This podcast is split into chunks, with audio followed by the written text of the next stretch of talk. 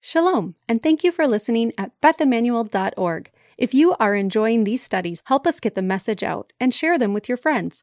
Remember to support Beth Emmanuel with your tithes and offerings by clicking on the Donate tab at bethemmanuel.org. The Torah portion begins with a puzzle.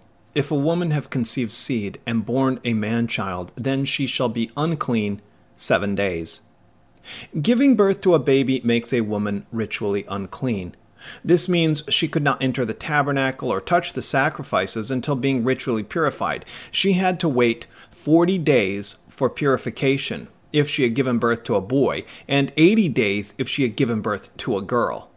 Why does the birth of a child make the mother unclean? And what does it mean to be made unclean? Before we try to answer those questions, let's try to understand the problem from a different perspective the perspective of the soul. Everyone says that the birth of a child is a miracle. To be sure, human conception employs impressive biological mechanisms in the exchange, reconfiguration, and replication of human DNA, but it's not really any more miraculous than any other type of biological reproduction. Single celled microorganisms also reproduce, and they do so much more rapidly than human beings, Yet nobody waxes romantically about the miracle of fresh mold or the appearance of creeping mildew. All life on Earth engages in some type of reproductive behavior. Why do we think of babies being born as something so miraculous? The conception of a human child summons a spiritual entity to leave its spiritual home and enter physical existence within biological form. That process is called incarnation, a word that means becoming flesh. This explains why the Bible has a different view of human sexuality than the rest of the world.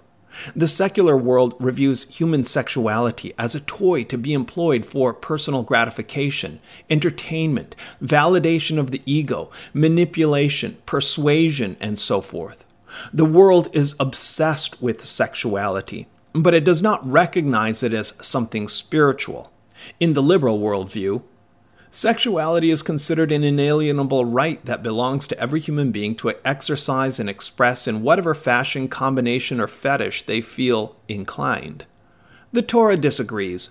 In the Torah, we find strict laws governing human sexuality, moral laws limiting sexuality to marriage, and ceremonial laws governing sexual behavior within the bounds of ritual purity. That's because human sexuality trades in souls. It's not just about physical gratification, it's a conduit for drawing spiritual beings into the created order. This is why the Torah cordoned off sexuality at childbirth with holy laws. Hashem ensured that the amazing miracle of birth would not be treated as something mundane. On a mystical level, the mother's 40 or 80 day journey before her purification is like a microcosm for the baby's own odyssey through life. Prior to having the baby, the mother was in a state of ritual purity. She had access to the sanctuary. She could enjoy the presence of God in his holy dwelling place, and she was ritually fit to eat from his table. After childbirth, she undergoes a period of time during which she is prohibited from entering the temple. She must count the days outside the dwelling place of God. At the conclusion of the allotted days, the woman undergoes a purification ceremony. She is readmitted to the sanctuary. She can return to the presence of God that she enjoyed before giving birth.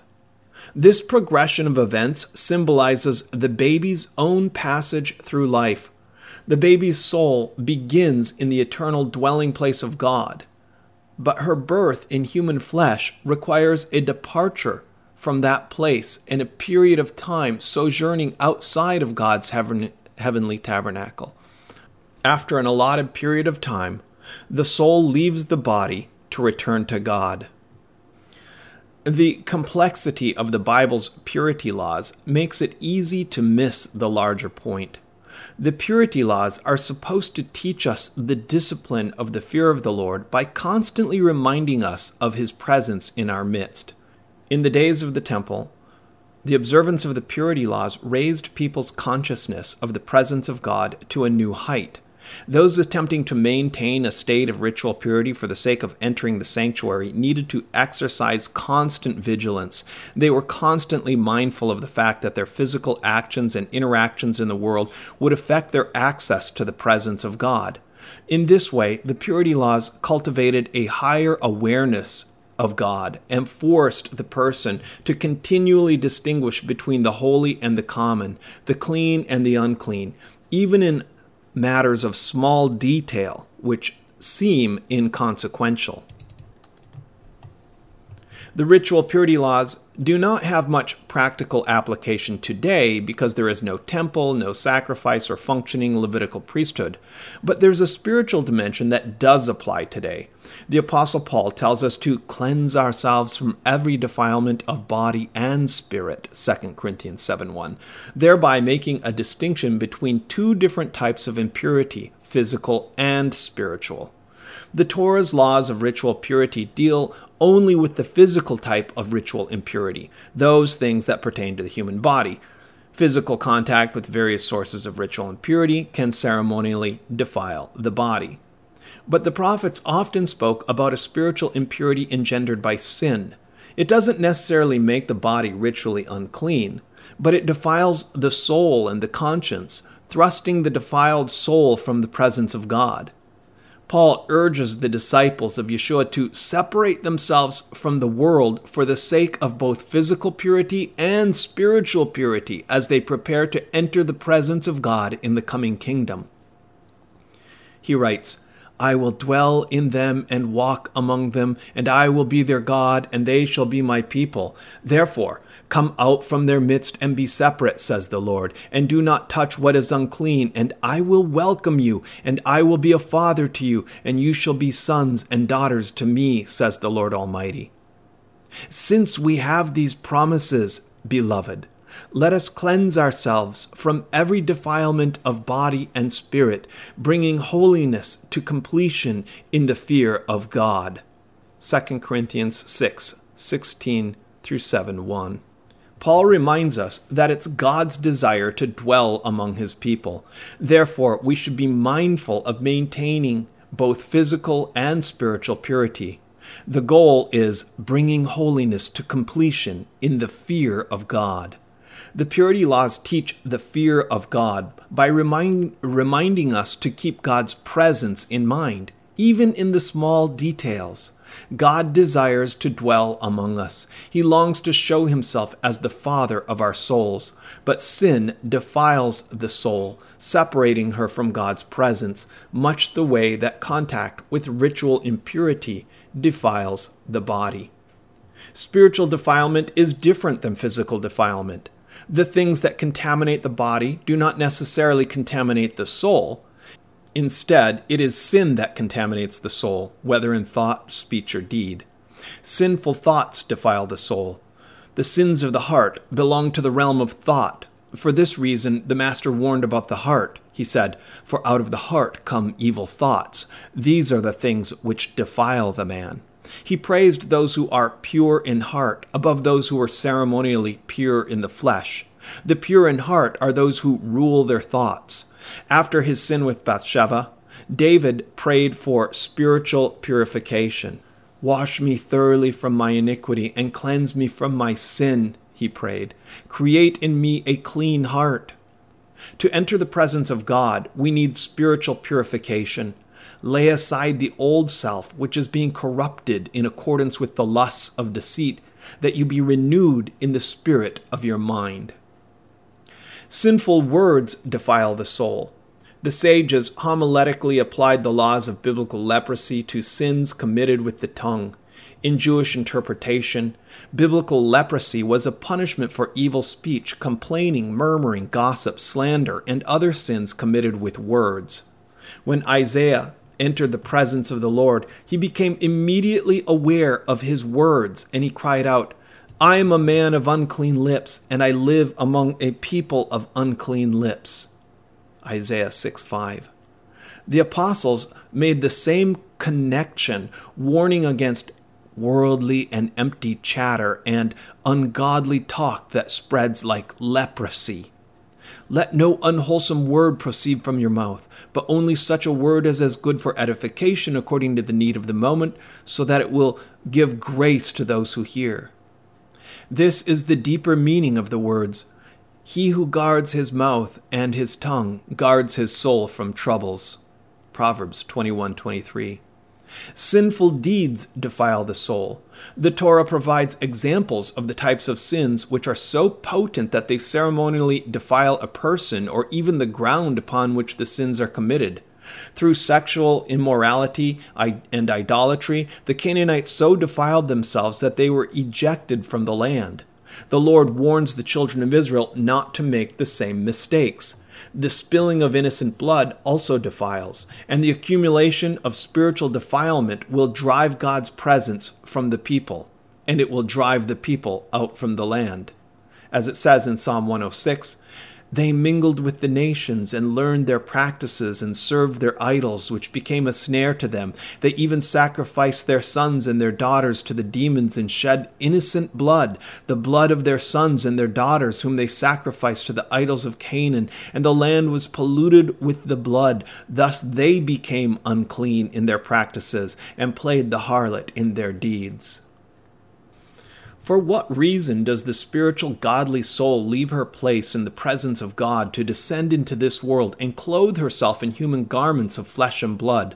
What compels her to trade that world of perfect bliss and wholeness for this world of limitation where God is concealed from our view?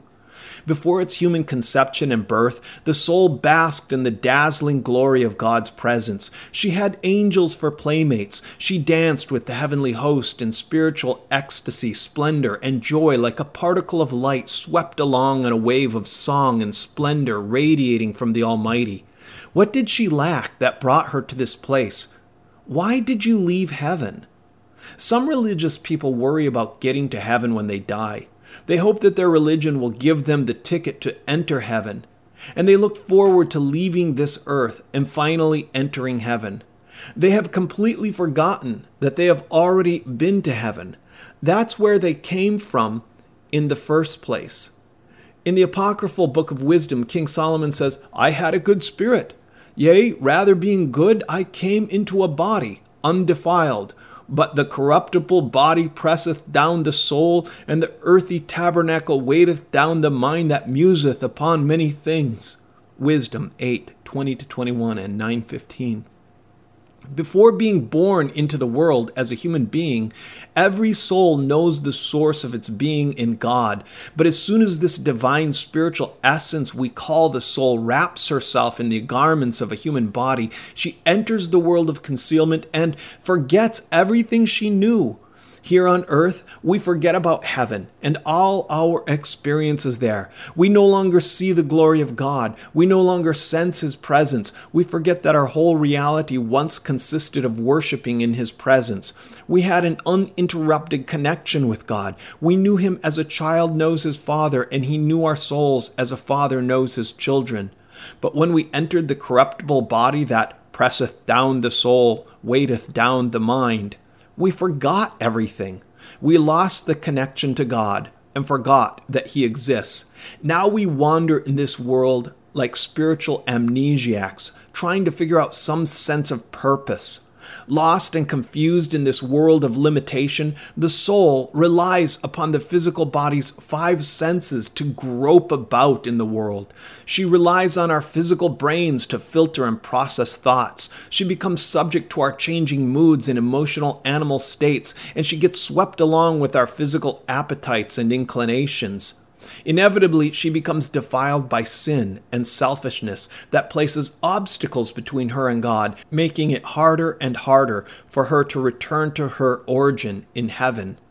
If all that is true, it would have been better for the soul to remain in heaven and never be born. We have defiled our souls. The prophet Isaiah laments, All of us have become like one who is unclean, and all our righteous deeds are like a filthy garment. The soul finds herself lost, banned from the presence of God, unable to enter the sanctuary, exiled from Eden, counting off the days in hope that she may yet return. What is the solution? Her purification process begins with repentance. Recall how the gospel story itself begins with John the Immerser and his summons to repentance and immersion. Repentance is for cleansing from spiritual defilement, immersion is for cleansing from bodily defilement. John's message of repentance is the same message proclaimed by all the prophets before him, like what Isaiah says Wash yourselves, make yourselves clean, remove the evil of your deeds from my sight, cease to do evil, learn to do good, seek justice, reprove the ruthless, defend the orphan, plead for the widow. On the physical level, the Torah offers purification rituals for the new mother, for the husband and the wife, for the leper, for the leprous house, and for those made unclean by contact with human death. The ceremonial procedures differ, but all of them have in common the concept of immersion in the mikveh. He shall then wash his clothes and bathe his body in water and be clean. Leviticus 14:9. The Torah's immersions and purification ceremonies suffice for purification of the flesh, but the purification of the soul requires something more. James says, Draw near to God, and he will draw near to you. Cleanse your hands, you sinners, and purify your hearts, you double minded. John says, If we confess our sins, he is faithful and righteous to forgive us our sins and to cleanse us from all unrighteousness. And the book of Hebrews says, If the blood of bulls and goats and the ashes of a heifer sprinkling for those who have been defiled sanctify for the cleansing of the flesh, that's physical defilement, how much more will the blood of the Messiah, who through the eternal Spirit offered himself without blemish to God, cleanse your conscience from dead works to serve the living God? Through the efficacy of repentance and the atoning merit of the blood of the Messiah, the soul is cleansed. Messiah washes us that we might have the forgiveness of sins. He sprinkles us with pure water and washes away every spiritual defilement. But I have to ask if the soul must go through this cleansing and purification only so that she may return to Hashem where she was before, what has she gained? What has she acquired that she did not have before? The soul was already perfect, already pure, already in communion with the Almighty God, already nourished in His presence, before she ever left on this misadventure to incarnate in defiling human flesh. What was the point? Going back to our earlier question, for, for what reason does the soul leave her place in the presence of God to descend into this world and clothe herself in human garments of flesh and blood? What did she lack that brought her to this place? Why did you leave heaven? The soul is on a mission. The soul is supposed to bring something back, a trophy, so to speak, from this mission something it did not have before. That is, the body. I'm speaking of the resurrection of the dead, whereby a corpse, the height of ritual impurity, is transformed into a living being, a heavenly man, an angelic being, neither dying, nor subject to defilement, nor giving in marriage, nor being given in marriage, but like the angels in heaven, but not an angel, a human being who has been elevated above the level of mortal impurities. Thus, Adam and Eve are returned to Eden. The soul comes into the world to be defiled, knowing that she will be. She knows that she will be separated from the presence of God specifically so that she can seek God and find Him again. And when she does, she returns to Him with something more the body. Through those efforts, the animal is raised to a higher state, imperishable, no longer mortal, no longer decaying, leprous, dying, subject to shortcomings of human limitations, but elevated to behold God, to bask in his presence as soul and body, one flesh, a new creature, a complete being. This is why the Messiah did not simply die for sin his mission was to elevate the physical. So he rose in a physical body. Job once cursed the day he was born, the day he was conceived, and he lamented, Who can make the clean out of the unclean? But then he remembered the future resurrection of the dead, and he changed his attitude and said, As for me, I know that my Redeemer lives, and at the last he will take his stand on earth, even after my skin is destroyed. Yet from my flesh I shall see God whom I myself shall behold, and whom my eyes will see, and not another. Take on my yoke and learn from me and find rest for your soul.